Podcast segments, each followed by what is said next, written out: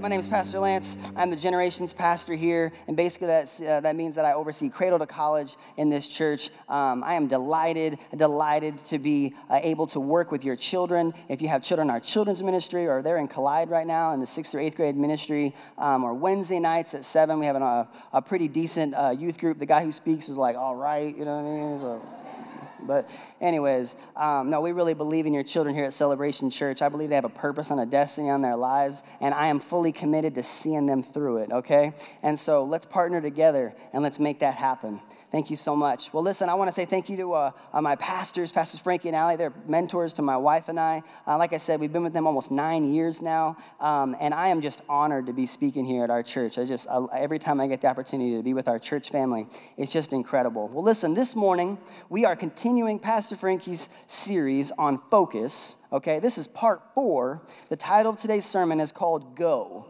okay? It's called Go. And what we're going to be talking about is um, how focus, how focus can change the world, okay? Focus can change the world. So if you're taking notes, write down focus, go. All right. Now, uh, let's pray. I'm going to read some scripture, and then we're going to talk for a little bit. I got three points for you, and they all begin with go, okay? So you're taking notes, you can already get ahead of yourself. Let's pray. Thank you, Jesus, for this morning. Thank you, Jesus, for our church family. God, I pray that you would give us uh, eyes to see and ears to hear what you have for us this morning. God, I pray that you'd break up the unfallowed ground in our hearts, Lord, and that you begin to speak words of life, Father. Speak words of life to us right now, God. Help us, Father God, to, to hone in on the on and focus, Lord, on the power of connection, Lord. We love you, Lord, and we need you. Help me to articulate and enunciate every word. It all comes from you. In Jesus' name, amen. Now, we're going to talk a little bit here about Jesus, if that's okay with anyone here. Um, I'm going to read right now in Matthew chapter 4 about the beginning of Jesus' ministry. But before that, let me just preface this scripture as I like to do oftentimes. Jesus walked the earth for about 30 years before he began his ministry. His ministry was about three years long. Um, and uh, we'll, we'll, talk about that and how to, the amazing kind of things that he did. Uh, but two significant things happened right before this passage of scripture. One is that uh, Jesus himself was led out into the desert into a season of temptation uh, and just testing, prayer and fasting for about 40 days. Uh, we are not, the reason why is because we are not, uh, we don't believe in someone that doesn't have that doesn't have, uh, is not unaware of uh, temptations and the things that we face ourselves. Jesus himself was tempted in every way and yet was without sin. And so that's why we trust in him so much as our Savior. And the second thing he did was he called his disciples just average Joes, not scholars of the day or religious leaders of the time, but just regular people like you and I. Um, and together they changed the world. So, right after that, this happened in Matthew chapter 4. It goes like this Jesus traveled throughout the region of Galilee, teaching in the synagogues and announcing the good news about the kingdom. And he healed every kind of disease and illness. News about him spread as far as Syria, and people soon began bringing to him all who were sick, and whatever their sickness or disease or, or if they were demon possessed or epileptic or paralyzed, he healed them all. Everybody say, He healed them all. You guys sound great. Large crowds followed him wherever he went. And people from Galilee, the 10 towns, Jerusalem, from all over Judea, and from east of the Jordan River, one day, as he saw the crowds gathering, Jesus went up on the mountainside and he sat down. His disciples gathered around him and he began to teach them. See, Jesus changed the world in just a period of about three years with 12 other guys. He performed miracles. He fulfilled prophecies that tied together the Old and the New Testament. He walked on water, fed multitudes. He did all these amazing things that were still unfolding 2,000 years later. And what a lot of people don't know and realize is that Jesus actually focused a great part of his ministry on a really, really small geographical area, okay? Now, you could say that Jesus walked a lot. They didn't have cars, they didn't have planes, uh, uh, but he traveled a lot, probably mostly by foot. I bet you he broke quite a few, could have broke quite a few Fitbits, okay? Uh, they said that in the course of his lifetime, a male in that day, just by the times that he would have to walk back and forth to Jerusalem to make like regular festivals and appearances for sacrifices and things like that, they, most average men in that day would have walked somewhere around the, uh, the, the course of about 25 to 30,000 miles in their lifetime, okay? It's pretty significant. But what's so interesting, a little more kind of uh, littler known fact about Jesus' life is that Jesus actually never traveled in distance, never traveled beyond about 200 miles in his whole from his birthplace. See, Jesus was born in Bethlehem, which we know that, the story of the manger and the Christmas story, but he had never actually traveled further, further in, in distance than about 200 miles from where he grew up. And so, what Jesus taught us was this amazing power of focus and connection that, uh, that, that comes from just kind of staying right where, right where you are. And that's what we're going to talk about this morning. It's pretty interesting. So, if just to kind of put it into perspective for you, from where you're sitting and I'm standing, uh, how far is 200 miles? Uh, from about here to the city limits of San Antonio is 208 miles, just to kind of put that in perspective for you, okay?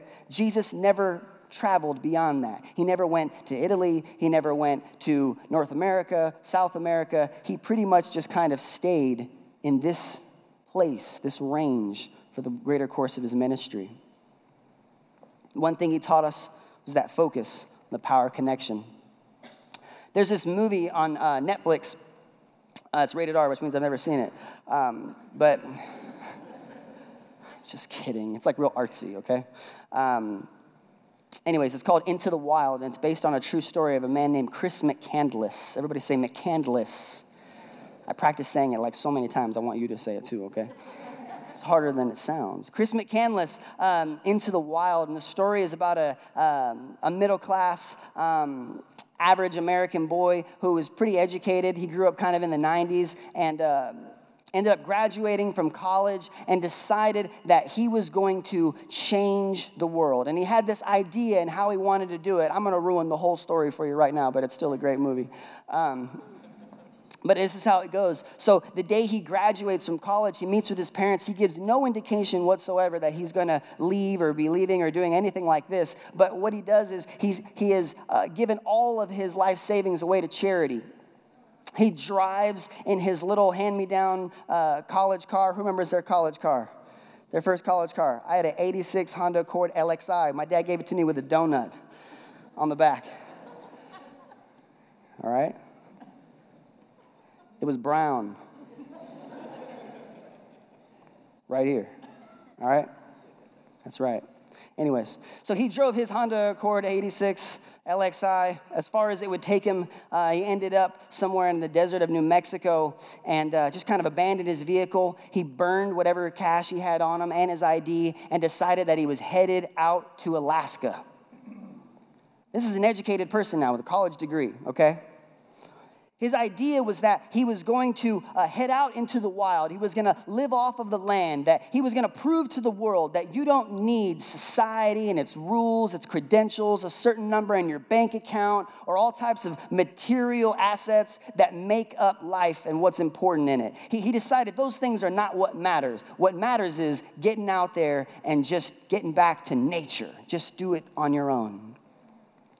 Well, Chris on his journey, it took him years to eventually make it there with no money. I mean, he lived with homeless people. He worked the Great Plains with some kind of like vagabond, uh, you know, um, roughneck type of dudes. And so on his way there, he met some really amazing people and made some really amazing connections. But, anyways, he ends up in Alaska and he's living on his own and he's living his dream and, and he's running around in the, in the wild and all, this great stuff. And tragedy fell on Chris McCandless.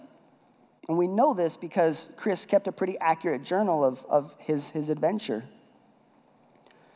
And one of the last entries in his journal, after his years of his experiment and how he can change the world, he writes this Happiness only real when shared you see, in Matthew 28 19, Jesus gave us this instruction. He said, Go into all the world and make disciples of all nations. You see, our world, the world, the world is our, is our mission. But our world is our connections. See, what Chris McCandless kind of learned the hard way was that, that It wasn't about necessarily uh, where he was going to end up and, and, and, and, and being alone and, and showing the world this way. What he realized was, oh my gosh, all these great stories and great people that I've met along the way, that's what makes up the greatness and the happiness of life. See, Jesus says to us real simply go out into all the world. But what I'm telling you this morning is our world are the connections that God has already set before us. So that's what we're going to talk about this morning how we can change the world, our world.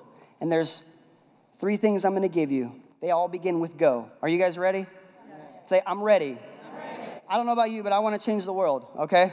I don't know about you, but I want to change the world, okay? So let's talk about this. All right, the first thing is, is you got to go where God sends you. You got to go where God sends you. And so uh, I want to um, I want to illustrate this point um, with a clip from the uh, cinema classic of Finding Nemo. Okay, if I could, please. You ready to watch a little clip of Finding Nemo? Okay, okay, let's do this.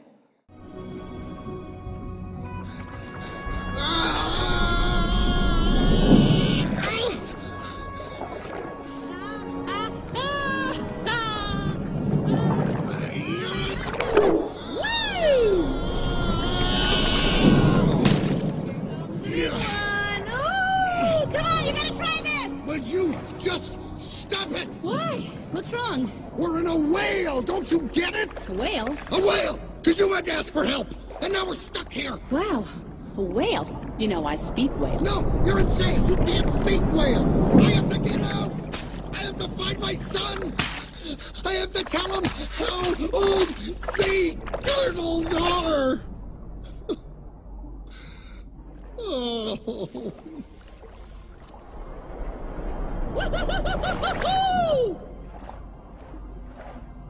Hey. You okay?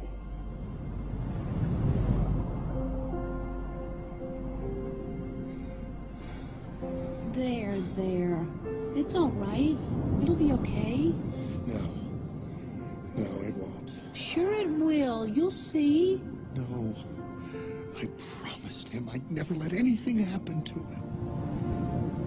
Huh. That's a funny thing to promise.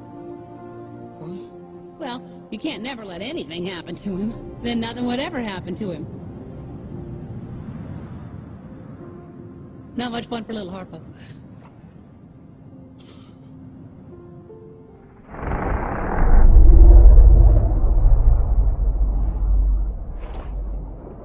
Hmm. What's going on? Don't know. I'll ask him.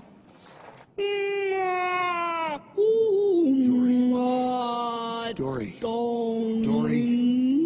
On?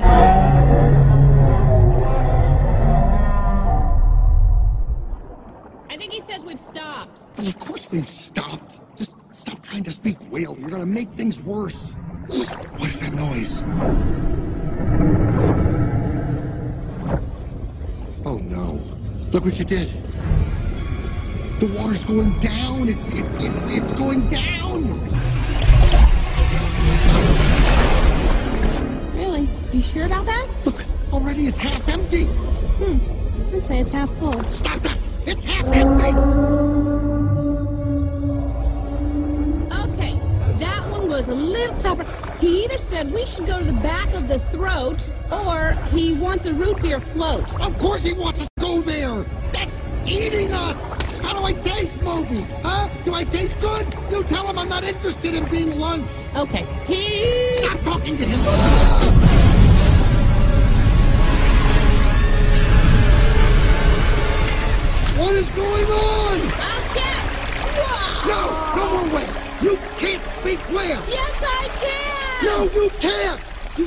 Do these things, but you can't, Nemo.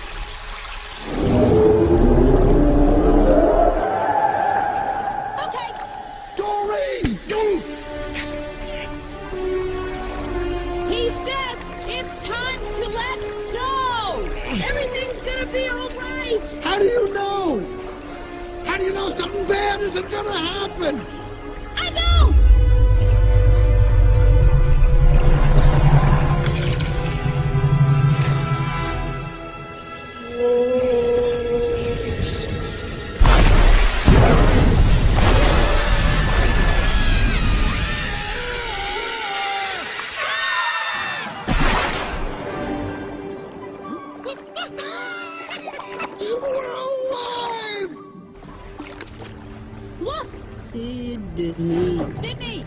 Uh, Sydney! Uh, Sydney again! You were right, Dory. We made it. We're gonna find my son. How many of you are thankful for Disney movies? See, I'm a dad and I'm a pastor, right? And I watch them because I like them so much, right? But uh, they speak to me sometimes. You know, Nemo can speak to me, okay? Um, well, you see, how many of you ever felt like you're in the belly of a whale before? Let me just preface that story if you've never seen Finding Nemo before.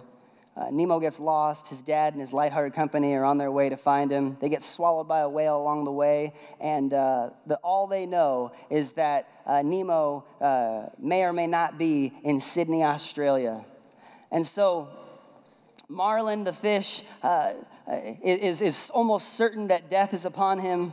Um, and, and his lighthearted company is just kind of just trusting that the whale is taking him where she asked him to take them. How many of you know sometimes, at least me, in a season where I feel like I'm in the belly of the whale, I will fight, I will pry, I will try, I will cry out to God to remove me from this situation. I will literally do anything I can to try to get myself out of this place and, and, and, and to where I think that I should be. Uh, but, so I will do everything in my power to make that happen when all along God was working things together. He was in complete control the entire time. And at just the right time, God will release us right where we should be. It's kind of remarkable the way that that happens, isn't it? You see, God is in charge of the destination, we are in charge of the journey. God is in charge of the destination, we are in charge of the journey. Ephesians 2:10 says, "For we are God's workmanship. We're created in Christ Jesus to do good works which God prepared in advance for us to do." It's a verse that I kind of live by. It means that we have a purpose. It means that we have a destiny. It means that God has things in store for us.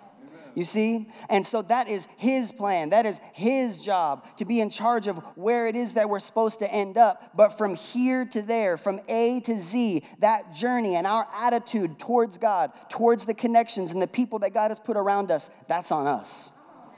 That's on us okay let me give you a little bit of uh, a, a, little bit of encouragement here. That that burden of where it is we're supposed to be or where it is we're supposed to end up that burden uh, is lifted when we learn to rest. We learn to rest in the opportunities and the connections god has already set right in front of us. It's it's time that we learn when you feel like you're in that season that just doesn't make sense. Things are just not adding up. It wasn't supposed to go this way. To stop trying and to start trusting the Lord and what He's doing in the process in our lives.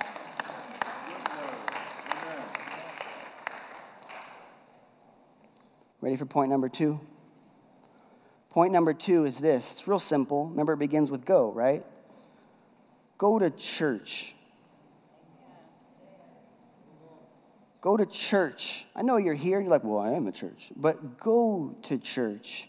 Go to church and come frequently, come often. Let's talk about that a little bit. In Hebrews chapter 10, verse 25, it says, And let us not neglect our meeting together as some people do, but encourage one another. Everybody say, Will you encourage me? Look at your neighbor and say, Will you encourage me?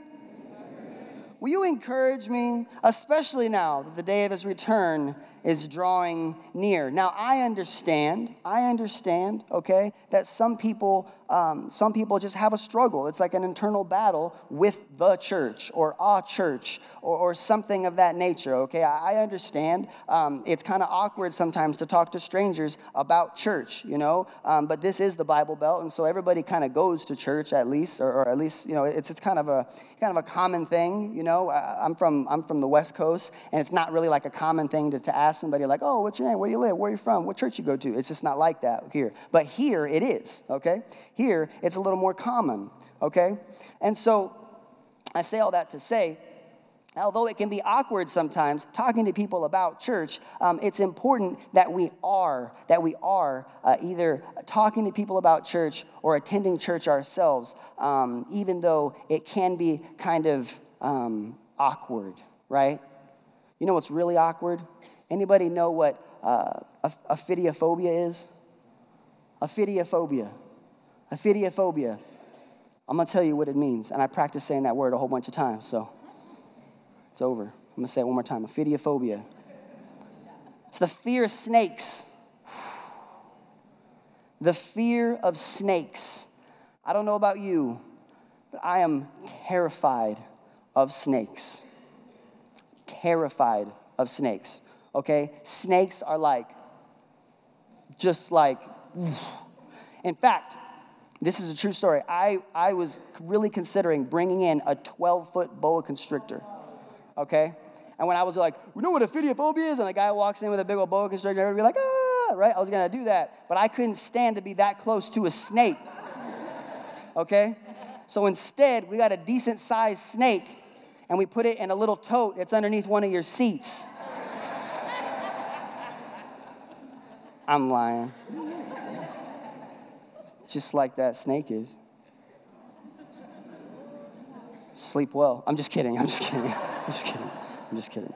I'm just kidding. I'm just kidding. I'm just kidding. Totally. No, but anyways, I had a friend. I had a friend. They moved into their house, and there was, uh, they, they, said, there was a snake in my house. So we moved in, and there was a snake in my house. I was like, burn it down. I mean, I don't know what else to tell you. You know, you got a bad one. There, don't you have a warranty or something? There's a return policy. You save the receipt? Is, is this is no good, okay? I don't know if I found a snake and this is how much Jesus loves me, okay? Jesus loves me so much that in my life, in the wild, I've probably only ever seen a snake about three or four times. It's, I'm serious, because he knows I have a weak heart, I would just die on the spot. Okay, I'm just gonna collapse. I think scales come over my eyes when there's a snake around because I'm sure, I'm certain I've been in the presence of snakes before. I bring this up you see, because it's ludicrous to think that I would sell my house or burn it down or move down the street and find a better house, or that I would possibly even blame the builder of my house because there was a snake in my house. But you see, so many times we allow what someone has done to us in God's house ruin God's house for us. And that is not so. That is not the way it's supposed to be. You see, the phobia is the fear of snakes. I'd like to say to you, I apologize. I apologize if you have ever experienced a snake in the Lord's house. But don't let a snake in the Lord's house ruin God's house for you. Don't let that happen. The Bible says that Jesus has made his enemies a footstool. We have power and authority over those things. God has made all the animals in his, our dominion, okay? And so what we do is we take authority over those things and we say, Not today, not in this house. You will not steal my peace. You will not steal my joy. You will not steal my family. We take authority over snakes. I'm just saying. Now, there's this other kind of thing, right? I call it can't plant. Can't plant. Okay? And, it, and it's, it's, it, uh, it's, it's when someone just, just, just kind of can't stay somewhere. I don't know if you've ever known anyone like that. You know, just, just can't stay put, right?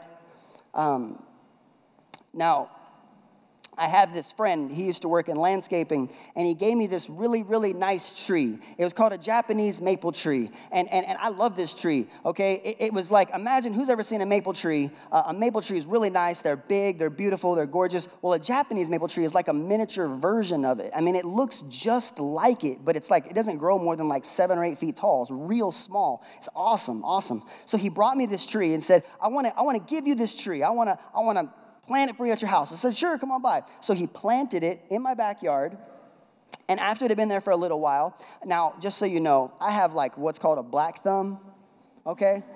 I have a black thumb, okay? I kill fake plants in my house, okay? Can't keep, we have no plants, no plants. My, my grass, it's all a struggle, okay? It's all, it's all a struggle. I'm serious. Well, I think, you know what I'm gonna do is, I, I think that this tree is so beautiful it would look so much better if it was just over here. Aesthetically, if it would just moved right here, that'd be great. And so I go out there and I'm digging up the tree, okay? I'm digging up the tree. I start digging up the tree and I move the tree. I move the tree over. And within probably three weeks, the tree's dying. I know the tree's dying. I mean, I don't know if I buried it too deep or what. It was, what, you say, what, like a four or five foot hole? That's about for, I'm just kidding. I'm, no, I don't know. It, I'm sure I killed this tree. So my friend comes over. I'm still watering it. It looks like one of those ones in Hobby Lobby. It's like all white and like pale, not moving anymore. He's like, What happened to the tree? I'm like, Oh man, I, I, I, I don't know.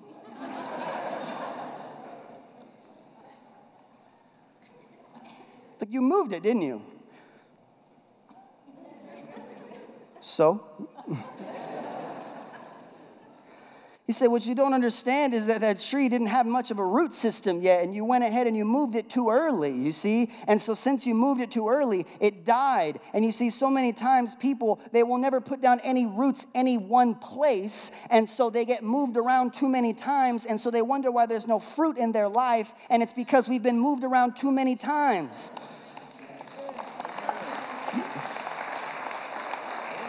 People that can't plant. You just can't plant somewhere. I, I, I, you just, you got to plant. You got to put down some roots somewhere. You have to. You have to. Why? Proverbs 1, uh, 2 and 3 says that those who delight themselves in the Lord will be like trees planted by the riverbank, and they'll bear fruit in due season, and they'll lack no good thing. I mean, that's the type of church, that's the type of family, that's the type of marriage, that's the type of children, that's the type of life that I want. But in order to do that, you have to get planted in church. Sometimes we move around. We get anxious, right? We move around looking for the next thing. Sometimes we forget that there is, there is no next without now. You have to go where God sends you. You need to go to church. Why? Families, your kids need church. Your children need church. The Bible says in Proverbs that when you train up a child in the way they will go, when they're older, they won't depart from it. But how can they be trained if they're not at the training ground? It's good, it's true. Marriages need church. Single men, single women, young and old, we need the community, the body of believers to strengthen us, to build us up. Speaking again of families, in Ecclesiastes it says that a cord of three strands, th- three strands is not easily broken. You know what those three strands are? It's the ministry, you, and the Lord.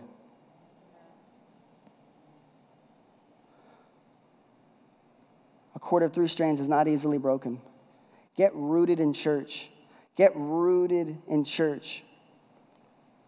Here's the thing I know this is a, a kind of something. It's like, you know, well, I have to kind of um, balance this for you, though, too. Because church is not the answer to all of your problems.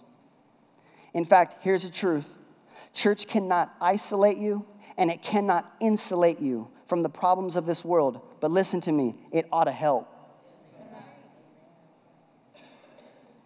A church family, a church, it cannot isolate you. It cannot insulate you from the problems of this world, but it ought to help. Okay? We got to go to church. We got to get rooted in church. I'm sorry about snakes. We got to go to church. Everybody say, that's good. It's my third and last point. It's real simple. You got to go home. Go home. Everybody say, go home. Go home. Go home. Now, in Jesus' ministry, it led him a lot of different places, right? We know he didn't travel further than 200 miles, but, but he led a lot of different places. And if you read in the Bible, it says that he traveled from here and he went there and he, he left this place and went to that place. So, one of those times, he left, he, and he, he left and he traveled across the Sea of Galilee and he led, led him to a place called Gerasenes, okay? And when he arrived in the shores of Gerasenes, the Bible says that he met a man with no name. He's only known to us in Mark chapter 5 as the demoniac. So, man is completely out of his mind. Let me just describe to you what it says this man was like. This man lived in a tomb. It's like living in a graveyard. Stopped wearing clothes. He used to cut himself, you know, self harm. Said he'd howl, he'd scream and wail, and people were scared of him. I mean, the guy was just completely out of his mind, just a maniac. And Jesus is met in the shores of Gerasenes by this man, and, and, and that story itself is a whole other sermon altogether. But Jesus delivers this man. Jesus heals this man. In fact, the Bible says that he is made whole and, and he's in his right mind, and it said he put his clothes back on. Jesus literally broke the chains in the story that bound this man, both spiritually and naturally. Now, in the Lance International Version, allow me some leeway here to paraphrase this, so I want you to read this story on your own after he's been healed, he comes to Jesus and he says, Jesus, take me with you. I want to change the world too. I'll do anything, I'll go anywhere. And Jesus replies like this in Mark chapter 5, verse 19. But Jesus said, No. Hold on. How many of you know that that's an answer from God too? It's in the Bible, y'all. Sometimes the answer is no. Jesus said, No. Go home to your family and tell them everything the Lord has done for you and how merciful he has been. And so the man, he started off to visit the 10 towns of that region and he began to proclaim the great things that Jesus had done for him. And everyone was amazed at what he told them. Now, it's not a stretch of the imagination to think and to read this here that in Mark chapter 5, Jesus heals the demoniac. In Mark chapter 6, Jesus goes back to the other side of Galilee, feeds 5,000 people. And then in Mark chapter 8, goes back to where? Decapolis, the 10 cities where this man started. And how many people does he feed? 4,000. Where do you think those 4,000 people came from? They came from the man who went home. They came from the man who went to his family. They came from the man who went to the grocery store. He went to Starbucks. He went to the place that God had already set before him, and he said, This is my world. This is my connection. This is my focus. This is how I change it.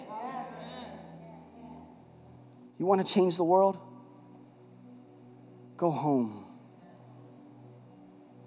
Go home, church. Go home. I want to share with you one last little story from my life this week. I have this friend of mine, his name's Elazar. He's been a big part of my life for the past couple years. We text, we talk all the time, but it's more of like a, you know, like a, one of those relationships you take for granted, I guess you could say. We all have them, right? One Sunday morning, he did a big favor for me, and our usual exchange is like, thank you, is it done? Great, talk to you tomorrow, that kind of stuff. But on Sunday night, I just felt something different after our usual exchange. I felt I wanted to show him and let him know that I appreciated him and that I loved him and that I cared for him. And this is just a normal type of connection, a normal type of person in your life. Go ahead and put up that. I told him in Spanish, I said, Thank you, sir, for everything. You're a good man. You're a good friend to me. I appreciate you so much. Have a good rest of your weekend. Pretty normal, right? A couple hours later, about an hour and a half later, he sends me back this message that says, Thank you, you too. Have a good, safe weekend. Sunday night at 7 740. I got a call Monday morning from his son. Said that Elazar was killed in a car accident Sunday night.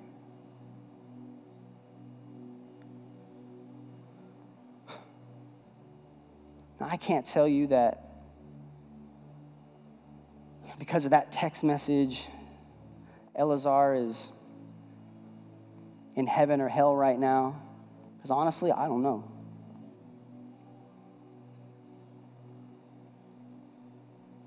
But what I do know is my world is a lot smaller than I think it is.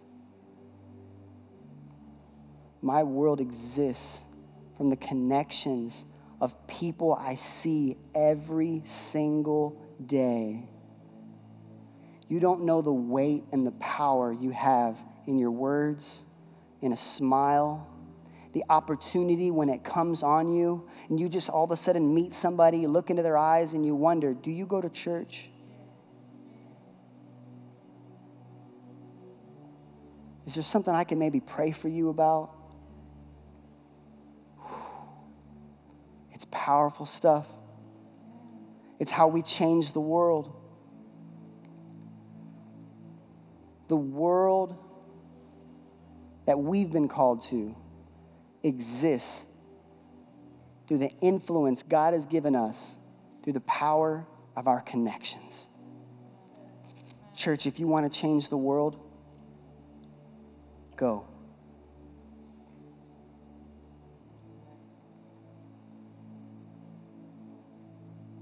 Go where God sends you. Go to church. Get planted. Get rooted.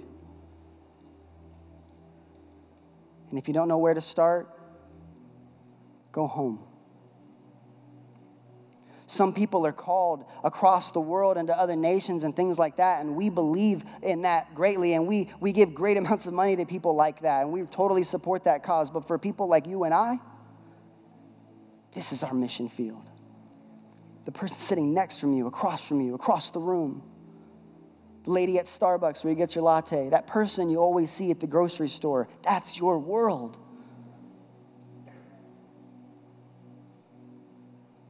I don't know about you, but I want to be a world changer.